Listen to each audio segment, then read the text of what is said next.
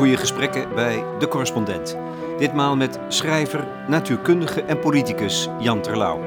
Hij is 85 en mengt zich nog steeds in het maatschappelijk debat. Ten eerste hou ik niet van niks doen. ik heb nou een jaar of 50, zeg 50 uur in de week gewerkt en dat, dat wordt ook een gewoonte.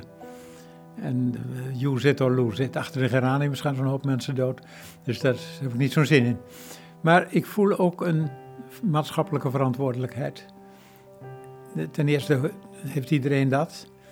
Maar ten tweede, ik heb van de samenleving ook wel heel veel gekregen. Afgezien van mijn kinderjaren, toen was het oorlog.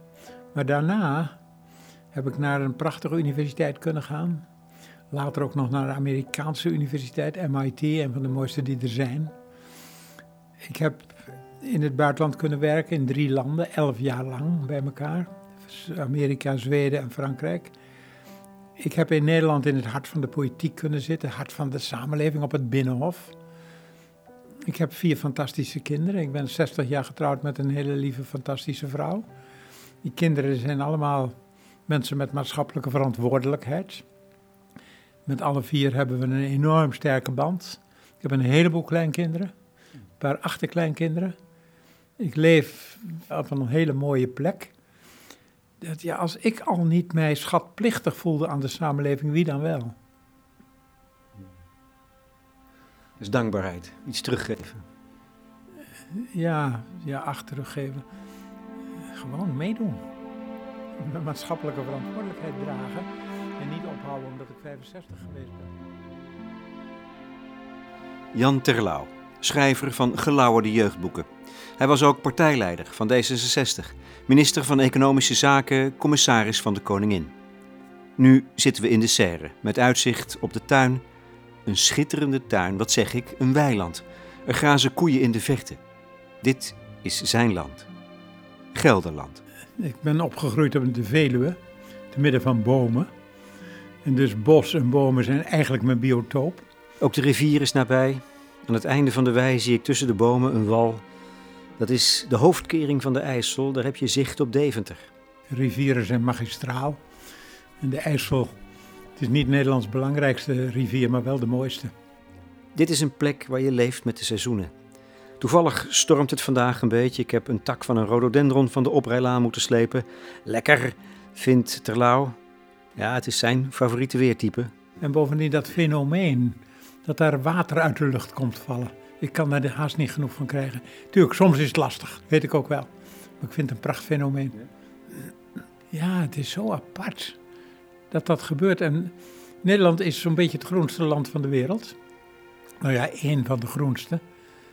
Dat maakt het zo mooi en dat is omdat het regent.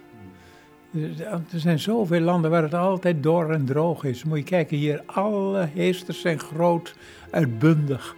Alle bomen zitten boordevol blad. Het regen maakt het landschap zo rijk. En op tafel liggen twee boeken. Zijn laatste, Kop uit het zand. Een novelle over de klimaatverandering, die hem zeer te harte gaat. En Het hebzuchtgas. Een sprookje over die buitengewoon hardnekkige ondeugd van de mens, die wellicht mede verantwoordelijk is voor de ellende met het klimaat. Er zit een hoopvolle tendens in beide boeken. In het sprookje bijvoorbeeld zijn het jonge mensen die hun ouders weten te genezen van die verslavende hebzucht. Toch is de ondertoon minder optimistisch. Hoe somber is Jan Terlouw eigenlijk? Nou, de klimaatverandering is veel ernstiger dan de meeste mensen beseffen. Kunnen beseffen, omdat ze dat eenvoudig niet genoeg voorgehouden wordt. Het gaat hard. De, de, gegevens, de wetenschappelijke inzichten waarop de Parijse akkoorden zijn gebouwd, waren een soort gemiddelde. Maar steeds is het ernstiger dan daar als uitgangspunt is genomen. En de meeste wetenschappers die zich ermee bezighouden, zijn ervan overtuigd dat anderhalve graad het daartoe beperkt houden, dat kun je vergeten. Twee is al het minste en meer is waarschijnlijk. Ik was pas voorzitter van een congres dat erover ging. Er was een, een voormalig lid van het IPCC, het Intergovernmental Panel on Climate Change van de Verenigde Naties hield daar een lezing. En ik zei, is het nog op te lossen? Is het nog tot twee graden te beperken? En toen zei hij, Als we nu alles doen wat daarvoor wordt aangedragen, vandaag beginnen, dan is dat misschien nog mogelijk. Nou, we weten dat we dat niet doen. Kijk naar meneer Trump. Dus het is zorgelijk. En het gaat heel veel mensen, en vooral degenen die het toch altijd het moeilijkst hebben, de armeren, de Bangladeshers en zo, die gaat het hard treffen. Dus dat, dat, ja, dat houdt me bezig. Is het mogelijk dat, dat dit echt een bedreiging is voor de soort, de mensheid, de aarde? Zou dat kunnen gebeuren? Dat kan natuurlijk, maar op, op de termijn waarop wij kunnen kijken van honderden jaren, zal de mensheid hierdoor niet uitsterven. Het leven zal verschralen voor sommigen. De rijken en welgestelden en, en de mensen met goede opleidingen, die zullen zich redden. Kijk naar een land als Nederland.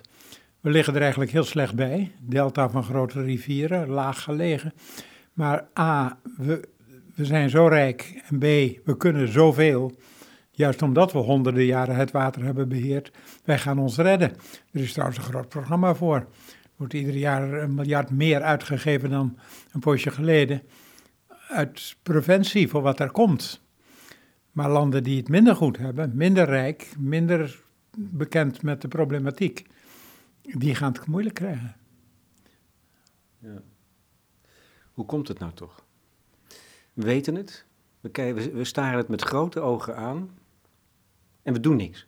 Nou, niks is overdreven, maar bijna niks. Ja, het komt denk ik door de enorme afstand die er is tussen wat er onder ons schedeldak zit, onze analytische kennis en onze emoties, dat wat we voelen waarin we nog helemaal dier zijn, waarin we nog voldoen beantwoorden aan de Darwinistische wetmatigheden. Je, Darwin heeft goed laten zien dat de soorten, een soort die niet wil leven, kan niet bestaan. Die wordt weggedrongen door anderen. En een soort om te leven moet hij twee dingen doen. In de eerste plaats moet hij zorgen om nu te eten. En, en, en, en de tweede om zich nu voor te planten om nu te zorgen voor dat kind, hier en nu, is de eerste Darwinistische wetmatigheid. En die is zoveel sterker dan het analytische verstand wat we hebben. Onder ons schedeldak zit zoveel kennis, maar onze emoties, onze natuurlijke driften houden daar geen gelijke tred mee. Ja, dat, dat is eigenlijk de inzet van deze novelle. Hè? Het is uh, Darwin meets uh, climate change, zou je kunnen zeggen. Ja, dat, dat kop uit het zand, die novelle. Het gaat over een man die best wil, die het ook wel inziet theoretisch. En hij, maar er komt steeds weer wat in de weg. Dus weer wat anders. Hij krijgt een kind. Hij krijgt een kind en, en zijn huwelijk gaat slecht of weet ik wat. En dan komt het er niet van. En ik, dat is op het ogenblik aan de gang. Ja. Maar zo, neg zo, negatief en pessimistisch moet je ook niet zijn hoor. Want je ziet toch dat tussen oorlogen in de mensheid vooruitgaat in, laten we het maar even beschaving noemen. Het is nou een paar honderd jaar geleden dat we mensen rad braakten van overheidswegen op het dorpsplein. En iedereen kwam kijken van hoera. Dat doen we niet meer. We hebben een wet op de dierenbescherming.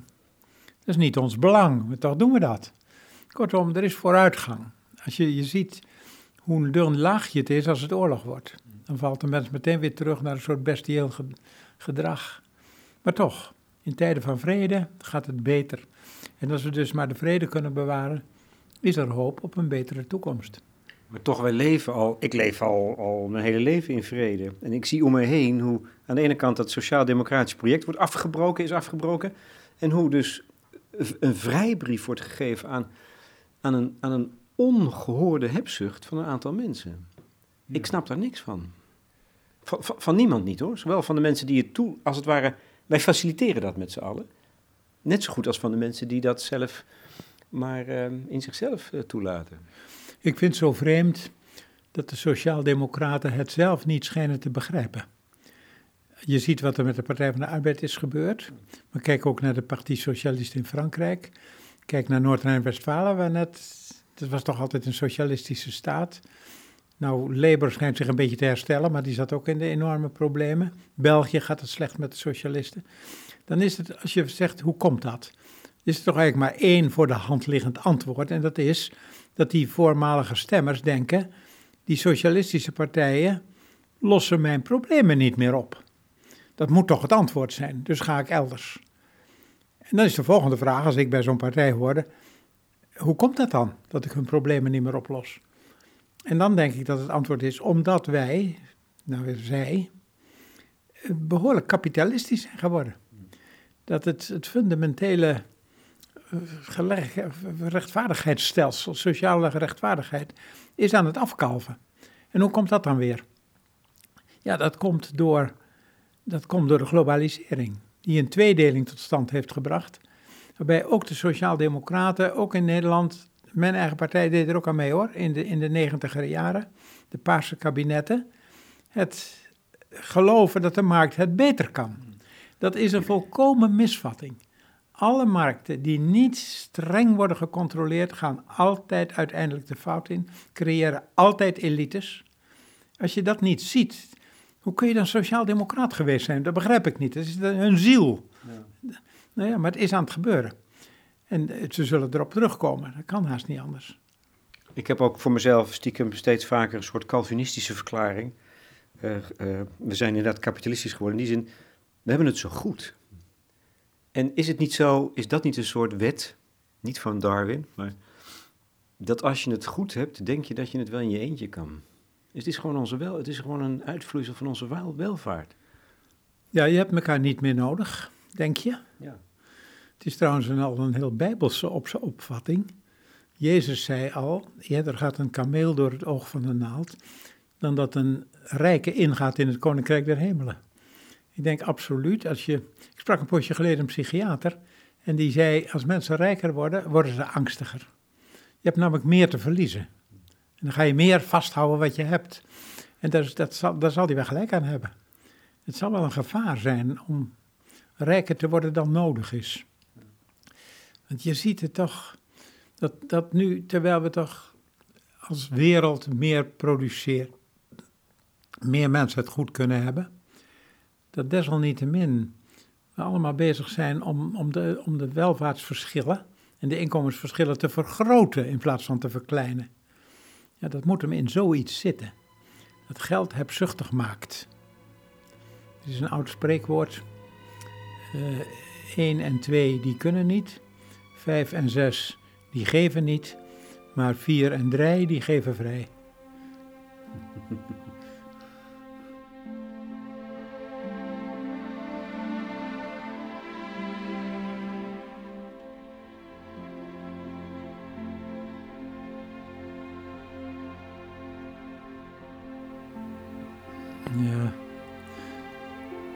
Ik heb natuurlijk een heel leven achter de rug.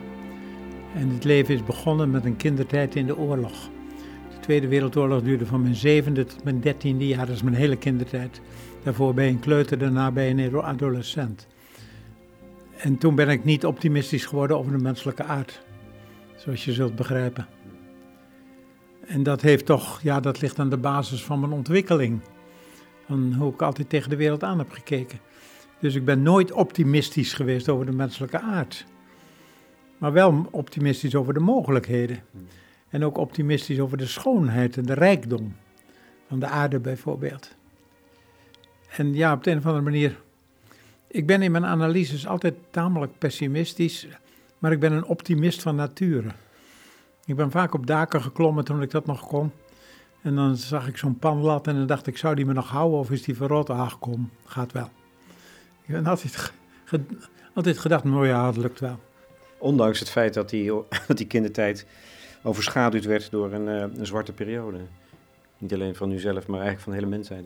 Ja, maar die oorlog die heeft me natuurlijk ook wel een heleboel realisme meegegeven. En eh, nog heel lang hebben mijn vrouw en ik, als we weer eens iemand ontmoet hadden, en dan zeiden we tegen elkaar, zou je hem vertrouwd hebben in de oorlog? Dat zat diep nou, nou langzamerhand weg. Maar toen, dat hebben we toch tientallen jaren nog gezegd tegen elkaar. Het zat zo diep.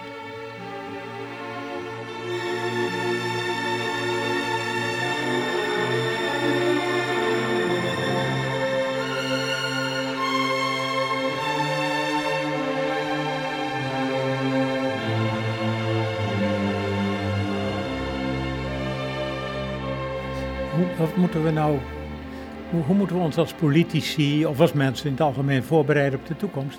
dan moet je vooral beseffen dat de veranderingen steeds sneller gaan. Dat al, al 5000 jaar is dat het geval. Steeds sneller. En wat komt eraan? En dat moet je je afvragen, omdat het er zomaar is. Het gaat zo snel. En dan moet je, een van de belangrijke dingen die je moet afvragen is, die techniek, is die baas of knecht? Gaat hij ons ten dienste staan of gaat hij ons overheersen? Heeft heel veel gedaan, hè? De ontwikkeling van de pil heeft natuurlijk de seksuele moraal enorm beïnvloed. De ruimtevaart heeft natuurlijk het religieuze denken beïnvloed enzovoort. En die techniek, gaat die ons leven overheersen of gaat, nee, nee, die is onze knecht. Die gaat ons ten dienste staan. Dat valt niet mee, omdat hij er zomaar is. Morgen zijn er allemaal robots. En dan zijn we ineens oude mensen aan het verzorgen met robots. Willen we dat? Of willen we dat een beetje? Of laten we het maar over ons heen komen. Nou, dan weet ik precies wat er gebeurt. Dan gaan alle, dan worden mensen gewoon verzorgd door robots. Over tien jaar is het simpel hoor. Wil je dat? Moet je afvragen. Moeten politici vooral zich afvragen. Ja. Hoe machtig zijn politici? Zo machtig als ze willen zijn. Enerzijds. Anderzijds, in, politici kunnen niet veel bereiken als ze de mensen niet meekrijgen. Ik heb in mijn politieke loopbaan heel goed gemerkt, als je een half pasje voorloopt of een half pasje achterblijft, dat kan net. Maar als het meer is, word je niet herkozen. Ook te veel voorlopen lukt helemaal niet. Dus met politici hebben de taak om leiderschap te tonen. Maar, maar dat kan alleen maar als ze de mensen meekrijgen. dan kan je toch niet te ver voorop lopen, te visionair zijn. Nee, dat kan dus niet. Dat lukt je niet. Maar we hebben nu, ten aanzien van het klimaat, hebben wij een visionaire leiders nodig. Ja, maar die zullen, behalve dan die visie, zoveel mogelijk vertalen in concrete maatregelen, moeten ze net zo hard hun best doen om de mensen mee te krijgen. Anders lukt het ze niet. Ik eh, las bij Zietmoed Bouwman, de socioloog, die veel over de vloeibaarheid van deze tijd heeft geschreven. Het statement dat er een scheiding is tussen politiek en macht. Dat de echte macht over deze wereld bij de bedrijven ligt en niet meer bij de politiek. Hoe ziet u dat? Dat ben ik vrees ik met hem eens. En dat is, dat is die tweedeling die met de globalisering is gegroeid. Juist omdat toch de, de hele grote volkspartijen, de sociaaldemocraten, ook veel zijn gaan privatiseren en liberaliseren, macht aan de markt, dat is aan het kapitaal zijn gaan geven. En, en de grote makker van onze tijd is dat politici niet meer beseffen dat ze de baas zijn namens ons. Ja, maar dat zijn ze dus niet meer. Nee, dat, nee ze zijn het wel. Ze zouden, nee, laat ik zo zeggen, ze zouden het kunnen zijn, maar ze zijn het vergeten dat ze de baas zijn. Ze, als een politie, neem nou na die Parijse akkoorden, toen die regeringsleiders thuis kwamen, hadden ze natuurlijk kunnen zeggen: Oké, mensen, hebben jullie het goed gehoord wat we hebben afgesproken? Namens jullie, wij gaan dat dus en zo doen. En dus, Shell, SO, volgend jaar 20% van je investering in duurzaam. En het jaar daarop 30. Dat spreken we af. En wie het niet doet, diens olie komt er bij ons niet in. Dat kan een politicus doen. Maar het is die vergeten dat hij dat kan doen. hij is bang, hij is bang. Want dan is, u bent minister van Economie geweest. U weet toch het appel, de lobby van de grote uh, multinationals, die kent u als geen ander, wat ze dan zeggen tegen de politicus. Ja, en dan moet die, die politicus die moet zeggen, als ik u benadeelde alleen, dan zou het niet kunnen. Maar als ik dezelfde eis stel aan iedereen, 20, 30 procent in duurzaam enzovoort, dan zegt u uiteindelijk, en dat is ook zo hoor, dan zeggen die bedrijven: oké, eerlijk concurrentieveld, de anderen moeten het ook, dat kunnen we. Je ziet het op het ogenblik gebeuren. Er zijn hoe langer hoe meer bedrijven die zeggen: overheid, het moet sneller met de Parijse akkoorden, we raken achter in Nederland. En vervolgens ze, dus overheid, doe iets. Ongekend. Bedrijfsleven die zegt: geef ons regels. Dat is eh, overheid weg met je regels. Nee, overheid geef ons regels, zodat wij eerlijk kunnen concurreren. Ja, ja. Omdat het bedrijfsleven ook ziet dat het niet goed gaat. Het bedrijfsleven ziet wat, wat Trump aan het doen is. Dat is het Amerikaanse bedrijfsleven op, op middellange termijn op achterstand zetten. Ja. En dan denkt hij dat hij goed voor Amerika is. Maar het, maar het, komt er dus op neer dat de politici de macht weer moeten grijpen. Dat is, dat is een leuke boodschap. Zo is dat. De politici moeten weer beseffen dat ze namens ons de baas zijn. leiderschap tonen. En dat wil helemaal niet zeggen dat de politiek alles moet regelen. Dat wil alleen maar zeggen dat de politiek er goed over moet nadenken wat ze wel willen regelen en wat ze niet willen regelen. En wat ze wel regelen, willen regelen, dat ze dat ook regelen. Nou, herinnert mij aan een zinnetje in, ik weet niet meer of het een novelle is of het sprookje, dat wij verantwoordelijkheid tegenwoordig leggen in regels en niet bij mensen. Dat is ook zo'n tendens van deze tijd. Wij vertrouwen alleen nog maar de regeltjes. Ja, dat is gebrek aan vertrouwen.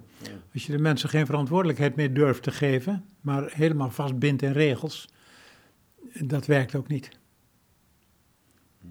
Je moet mensen vertrouwen. En als ze het verkeerd doen, dan geef je ze kop onder hun kont en je zegt compliment dat je het geprobeerd hebt.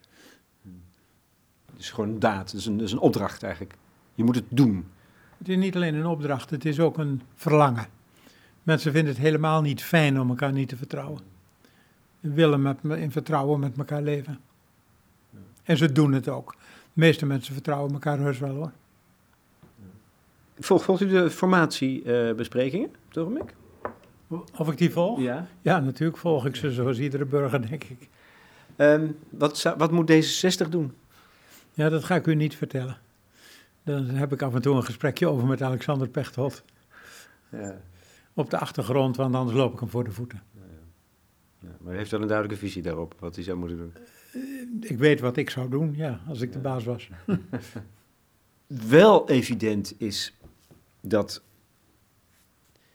het denken over de dood, en met name het onderwerp voltooid leven, een belangrijke rol speelt voor D66. U sprak daar laatst over bij een uh, bijeenkomst van de NVVE. En toen viel mij op dat u daar zelf eigenlijk behoorlijk, nou bijna ambivalent tegenover staat. Het is natuurlijk een heel kwetsbaar onderwerp. Je wilt als overheid, als politiek, wil je leven beschermen. Als je, gaat, je wordt arts om het leven te beschermen en niet om het te beëindigen. En dat maakt het kwetsbaar. Alleen als mensen hun leven voltooid achten, als ze iedere ochtend wakker worden met het gevoel, ik wou dat ik niet was wakker geworden. Mijn partner is weg, kinderen zijn zelfstandig, kan niet meer goed werken, ik ben niet meer sterk genoeg. Het is klaar. Dan vraag ik mij af, op grond waarvan mag een overheid dan verbieden dat je eruit stapt? Op grond waarvan kan een overheid nou zeggen, je mag niet gebruik maken van de middelen die je misschien wel zelf hebt, hebt helpen ontwikkelen in je, in je productieve periode. Daar mag jij niet gebruik van maken, spring maar van de flat. Op grond waarvan? Dat, is, dat houdt mij vooral bezig. En als ik nou, stel dat ik in zo'n situatie ben, helemaal alleen en ik kan niks meer en ik wil niet meer opstaan en ik ben doodongelukkig, want ik ben zo'n arbeidzaam persoon geweest altijd. En dan zeg ik tegen mijn, ik, als ik tegen mijn kinderen zou zeggen, help mij, ik kan zelf niet meer naar de apotheek, koop iets, of in Zwitserland. Dan maak ik criminelen van ze. Dat is toch gek? Ja. Dat is toch gek? Kinderen zouden zeggen, nee papa, nee, nee, nee. Maar ze eindelijk gaan zien, ja, hij zou, het is echt wat, het liefste wat hij wil. Dan maak ik criminelen van ze.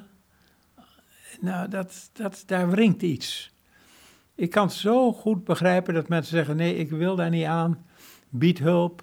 Geef, zorg dat ze niet eenzaam zijn. Allemaal mee eens. Allemaal eerst doen.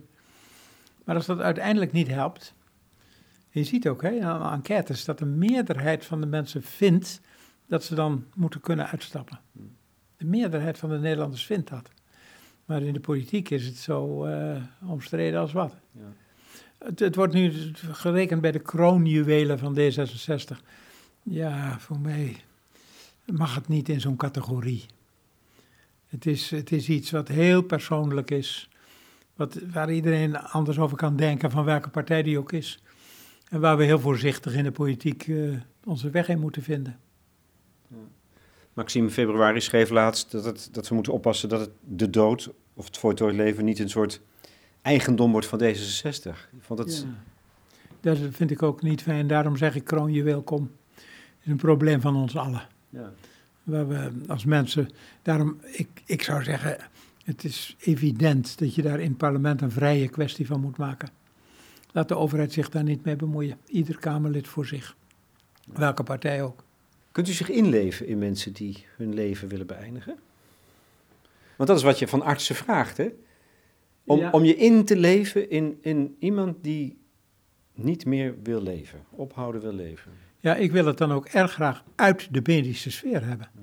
Ik, eh, dat een arts daar geen zin in heeft, kan ik me volkomen voorstellen. Daarvoor heeft hij dat vak niet gekozen. En het is ook niet medisch. Je kunt veel beter. Kijk, de overheid moet natuurlijk zorgen dat het niet misbruikt kan worden. Dus als iemand dat wil, dan moet er een commissie of een persoon zijn die heel goed kijkt: wordt dit niet opgedrongen? Als die persoon tot de conclusie komt: nee, hij wil echt veel liever uitstappen. Dat is niet medisch. Meer voor een ziel zorgen. Weg met die, uit de medische sfeer. Wat betekent de dood voor jezelf eigenlijk? Eh, het onafwendbare. Seneca, of wie was het? Marcus Aurelius, die zei al... Gut, 100 jaar geleden was ik er niet en over 100 jaar ben ik er ook niet. Zo wat. En zo is het nou eenmaal. Ja? Ja. Denk ik. Zo stoïcijns bent u ook. Nou ja, kijk, ik, ik leef ontzettend graag. Dus ik, eh, de tijd die ik nog heb, wil ik graag zo, zo mooi mogelijk invullen. En dan is het over. En, en ik ben een agnost. Ik, ik, weet, ik weet, er zijn dingen die we niet weten. Als natuurkundige weet ik dat hoogstwaarschijnlijk 13,8 miljard jaar geleden de oerknal was enorm energiepunt ontploft. En toen is bijvoorbeeld tijd geschapen. Nou, dat betekent dat de vraag wat was daarvoor niet gesteld kan worden. Want, er was geen, want tijd ontstond toen pas. Dus de vraag wat was daarvoor, dat is een tijdsvraag, kun je niet stellen. En dat, dan ben je uit de fysica, dan ben je in de metafysica. Dan praat je over de werkelijkheid achter de werkelijkheid. Nou, zo, kun je bij allerlei terreinen, als je doordenkt, kom je aan het mysterie. En dat noem ik dan dat wat we niet zullen kunnen weten. Dus ik zeg maar liever, ik ben een agnost. Er zijn dingen die ik kan proberen te doorgronden. En er zijn dingen waarvan ik weet dat ik ze nooit zal kunnen weten. En dat, dat noem ik het mysterie. En ik probeer het mysterie mooi te vinden. En lukt dat ook? Ja, het lukt redelijk. dat is grappig, want u, bent, u kiest in uw verhalen bijvoorbeeld heel vaak ook voor, en ook als politicus natuurlijk, en ook, nou ja, ook als, zeker ook als wetenschapper, natuurlijk voor de kracht van het verstand. Hè? Dat is vaak een pleidooi voor verzin een, een prachtige oplossing. Dat, dat gebeurt ook vaak. Maar er is een grens aan. Er is een grens aan. Er zijn gebieden waar we niet aan kunnen raken. En hoe moeilijk is dat om dat, om dat te verkroppen? Voor u? Ja, ik heb in de natuurkunde gemerkt, als, als je probeert de dingen te doorgronden, en voor sommige gebieden is dat goed gelukt in de natuurkunde. En komen we hoe langer hoe dichtbij het begrijpen van hoe het zit. En dat is mooi als je het begrijpt. En daar doe je het voor. Maar er is ook een heel klein dingetje niet leuk aan. Namelijk, het is opgelost. Ja. En er is ook iets moois in het nog niet opgelost zijn. Nou, zo probeer ik te kijken naar de dingen die we nooit zullen weten. Ik zal het niet weten en er is ook iets moois in, want als ik het wel wist, ja, dan was het voorbij. Volgende onderwerp. Ja. De, de mens wordt wel opgezadeld met een heel groot probleem. Want geen enkel organisme zal eeuwig leven, maar de mens is het enige organisme die dat weet. Planten en dieren weten dat niet. En als een dier in doodsnood is, nou dan is het in doodsnood, want het wil niet dood. En als het gevaar voorbij is, dan is het voorbij en dan leeft hij weer gewoon door. En niet met het besef, maar eens gaat het mis. Maar de mens wel. Daar komen al die godsdiensten natuurlijk vandaan. Dat willen we niet. Wij zijn de enigen die weten, het gaat een keer voorbij. Dat is totaal in strijd met de Darwinistische inslag die we hebben om te willen leven. Nou, om, dat nou, om daar een beetje mee in het reinen te komen, eh, doen we dan maar godsdiensten, denk ik.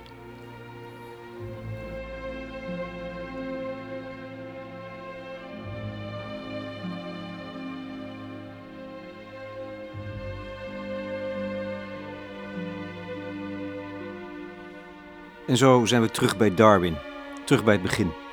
In zijn novelle staat: Er is geen Darwinistisch mechanisme dat aandacht vraagt voor de belangen op lange termijn. En ik zie opeens een parallel. Zoals de verhalen van de godsdiensten een antwoord zijn op onze sterfelijkheid, Zo bieden de vertellingen van Terlouw een uitweg uit de klimaatcrisis. Hij is altijd al meesterlijk geweest in het verzinnen van literaire oplossingen. In zijn sprookje Het hebzuchtgas schrijft hij: Als we vergaderen over belangrijke zaken, als we belangrijke besluiten nemen, zetten we er altijd een lege stoel bij. Dat is de stoel voor de mensen die er nog niet zijn. De stoel van de toekomst. Nou, het is natuurlijk een symbool van bedenken, die toekomst doet mee. Vroeger was dat niet zo nodig. Honderd jaar geleden liet je de wereld er beter achteraan iemand aangetroffen. Met betere medicijnen. Maar dat is niet meer zo. En om nu te bedenken dat, dat bij iedereen die je moet betrekken, de werkende mensen, de, de ondernemers en de christenen, de, iedereen moet je in gedachten hebben als politicus. Hè? Dat doe ik voor hen. Nou, er is een stoel bijgekomen van de, hen die na ons komen. Vroeger was dat niet zo relevant, maar nu wel. Een prachtig beeld. Zouden we moeten doen. Maar misschien is het als beeld al voldoende. Hoeveel hoop schuilt er in de kracht van de verbeelding? Dat ik schrijver ben geworden is een, is een verrassing die tot op de dag van vandaag voortduurt. Dat had ik nou nooit gedacht. Ik zat in een wetenschappelijk onderzoek. Ik heb 13 jaar kernfusieonderzoek gedaan. Ik vertelde wel de kinderen iedere avond een verhaal. Echt iedere avond. Dat was verworven recht. Een verzonnen verhaal. Je verzon je ter plekke aan tafel. Verzon ik ter plekke. Toen ze heel getrainde luisteraars werden langzamerhand, begon ik ook wel eens in de auto naar huis uit het laboratorium te denken, nou wat zal ik straks eens vertellen? Aansluitend bij de actualiteit, want anders dan pikten ze me de kloe af. En dus het werd steeds moeilijker, die verhalen, en steeds ingewikkelder. En mijn vrouw die begon hoe langer hoe indringender te zeggen, Jan, schrijf op. Zonde, ze gaan verloren, morgen weer een ander verhaal. Ik wou dat niet. Ik zei, ah, kom nou, ik ben geen schrijver, kom nou toch. Maar toen ik het uiteindelijk deed, toen was het meteen succesvol. En dat was heel verrassend voor me. En nog altijd voel ik me niet echt een schrijver in die zin dat voor mij het schrijven van boeken of van een novelle heel erg instrumenteel is. Ik gebruik het als een wapen. Ik wil iets zeggen, iets door laten dringen. Nou, dat kan ik doen in een wetenschappelijk essay. Ik kan het doen in een politieke toespraak, maar ik kan het doen in een roman. Dat laatste dus een, een, een verrassing voor me dat dat werkt. Maar het werkt. Ja, je bereikt veel meer mensen dan met een van die andere methodes. Het is de mens ook aanspreken op zijn menselijkheid. Niet alleen op zijn analytisch verstand, ook op zijn gevoel. En daarom kun je er zoveel mensen mee bereiken. En je bereikt ze wel heel indirect en door een soort osmose. En niet door een lesje. Ja, eigenlijk is is, is het instrument ook ontroering, volgens mij. Heb je misschien wel het als mens nodig om ontroerd te worden om in beweging te komen? Ja, dat, is, dat, dat lijkt me heel waar wat u zegt. Je moet mensen aanspreken. Kijk, met een, met een leerboek krijg je zelden een traan in een oog. Met een roman is dat anders. Omdat je iets anders aanspreekt in mensen, hun, hun betrokkenheid. En niet alleen maar hun inzicht. Dat is wat anders. Dat is voor het leerboek. En wat, waarom vestigt u dan, dat is het slot dan? Uw, want uw hoop is denk ik heel sterk gevestigd op de kracht van de jeugd. Hè? Is voor hen de toekomst eigenlijk dichterbij, geestig genoeg? Ja, de, de toekomst is iets wat zij hebben en iemand die oud is niet. Ja. Dat is het verschil. Ligt daar ook echt de verbeelding bij de jeugd, bij jonge mensen? Ik weet niet of de jeugd meer verbeelding heeft dan ik hoor. Dat weet ik niet. Maar het is hun toekomst. Zij moeten in die toekomst leven, ik niet. Maar als wij iets nodig hebben, dan is het verbeelding? Nou, verbeeldingskracht is natuurlijk geweldig. Dat geeft het leven ruimte, dat geeft het leven inhoud, dat geeft het leven schoonheid. Een fabriek is een stenen gebouw, maar het verhaal van de oprichter, van de problemen waarin ze geweest zijn, dat is wat ons boeit. Dat we zijn, ik denk ook altijd bij een ezelsbruggetje. Ik vertelde onlangs, ik zei, gelukkige kinderen met ouders die ze meenemen in de natuur en dan zeggen, kijk eens wat een prachtige boom. Maar nog gelukkiger, kinderen die ouders hebben zeggen, kijk eens wat een prachtige boom, dat is een zomereik. En er zijn ook wintereiken. En weet je wat het verschil onder andere is? Dus de eikels staan bij de zomereik op een lang steeltje in mijn wintereik op een heel kort steeltje, eigenlijk direct op het blad. Ja, zegt het kind, dat kan ik niet onthouden. Jawel, dat kun je wel onthouden. In de zomer op een lang steeltje. En je weet toch, in de zomer dragen we lange onderbroeken. Een, een uh, ezelsbruggetje met een fout erin. Vergeet je nooit meer. Ja, ja, ja, een verhaal. Een verhaal. Ja, want hoe zat, het, hoe, hoe zat het dan als u, als u aan tafel zo'n verhaal zat te verzinnen, vroeger voor de kinderen? Dan kwam het gewoon wat is, dat voor, wat is dat voor raadselachtig vermogen? Nou, ook oefenen, het, oefening natuurlijk. Hè? Ik ben begonnen met hele kleine verhaaltjes. En ze moesten steeds moeilijker worden, dus mijn verbeeldingskracht, mijn fantasie groeide mee. Dat, dat blijkt te werken. Je kunt het net zo goed oefenen als gitaar spelen. Het is ook, er zijn ook wel trucs voor hoor, stel vragen. Je kunt, je kunt bij alles vragen stellen. Ik kan dit vaasje, wat ik hier voor me heb, kan ik, kan ik de vraag over stellen wie heeft het gemaakt. Ik kan me vragen, wat heeft erin gezeten? En dan kan ik me voorstellen dat er een gifgas in heeft, een giftige drank in heeft gezeten. En dan kan ik me voorstellen dat u hem net toen ik even weg was hebt leeggedronken. En dat ik nu als de donder de medische diensten moet gaan bellen om u niet eh, per ambulance af te roelen. En ik bedoel, stel vragen en dan komt het verhaal. Als je jezelf een probleem stelt, het mag nog zo ongerijmd lijken, dan, dan komt er, als je erover nadenkt, een oplossing. Ik was dus in België voor, voor jeugd. En om dat te illustreren zei ik, jongens, er stond een hutje op de hei, geen huis in de buurt en er woonde één man in. En op een avond doet hij de deuren van, van binnen op slot, hij doet de luiken van binnen op slot en hij gaat naar bed. De volgende morgen komt hij naar beneden en op de canapé ligt een dode krokodil. Hoe komt hij daar? Ik zei, nou jongens, kom op, kom op. Hoe komt hij daar? Die, die kinderen kwamen met allerlei oplossingen door de schoorsteen en weet ik wat. De mooiste vond ik, een van die jongens die zei, hij had er de vorige avond ook al gelegen. ik had niet gezegd dat dat niet zo was. Ik bedoel, je kunt de fantasie prikkelen en dan komen er oplossingen. Ja. Overigens, waar, waar, kijkt u het liefst op terug van die, de, de, die, die drie grote sporen die u gevolgd heeft? Uh, wetenschap, politiek, literatuur? is, is voor mij volstrekt een eenheid. Ik kan het niet zeggen. In zalen wordt het nog alles gevraagd, wat ben je het meest? Ja. Wetenschapper, politicus of schrijver? Nou, dan zeg ik, uh, ja, ik voel me misschien het meest wetenschapper. Dat was eerst. En, en mijn wetenschappelijke instelling beïnvloedt de manier van politiek doen, beïnvloedt uh, het schrijven. En niet omgekeerd. En de zaal die vindt dat ik vooral schrijver ben, want ja, zo kennen ze me. Terwijl mijn kinderen, vooral mijn zoon, die zegt: nee hoor, je bent meest politicus.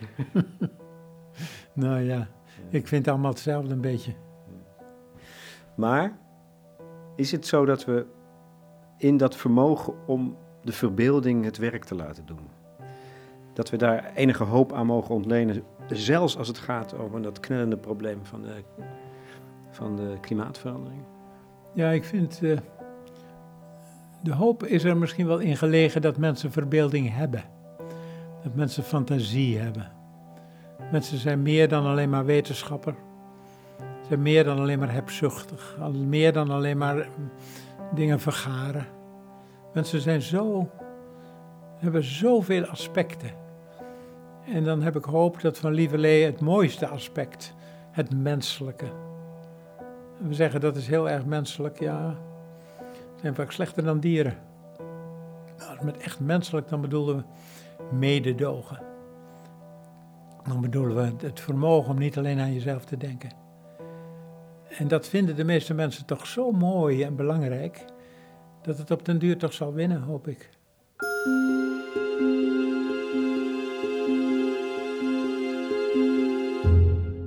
Jan Terlouw in gesprek met Lex Bolmeijer. Onder andere over zijn laatste boeken Kop uit het zand, een novelle over het klimaat en Het hebzuchtgas, een sprookje voor jong en oud. Voor de correspondent. Luister ook naar de laatste podcasts van de Freddy en Rudy Show. Zij hebben het over Nederland als belastingparadijs. Ja, voor buitenlandse bedrijven dan wel te verstaan. Maar die worden aangepakt.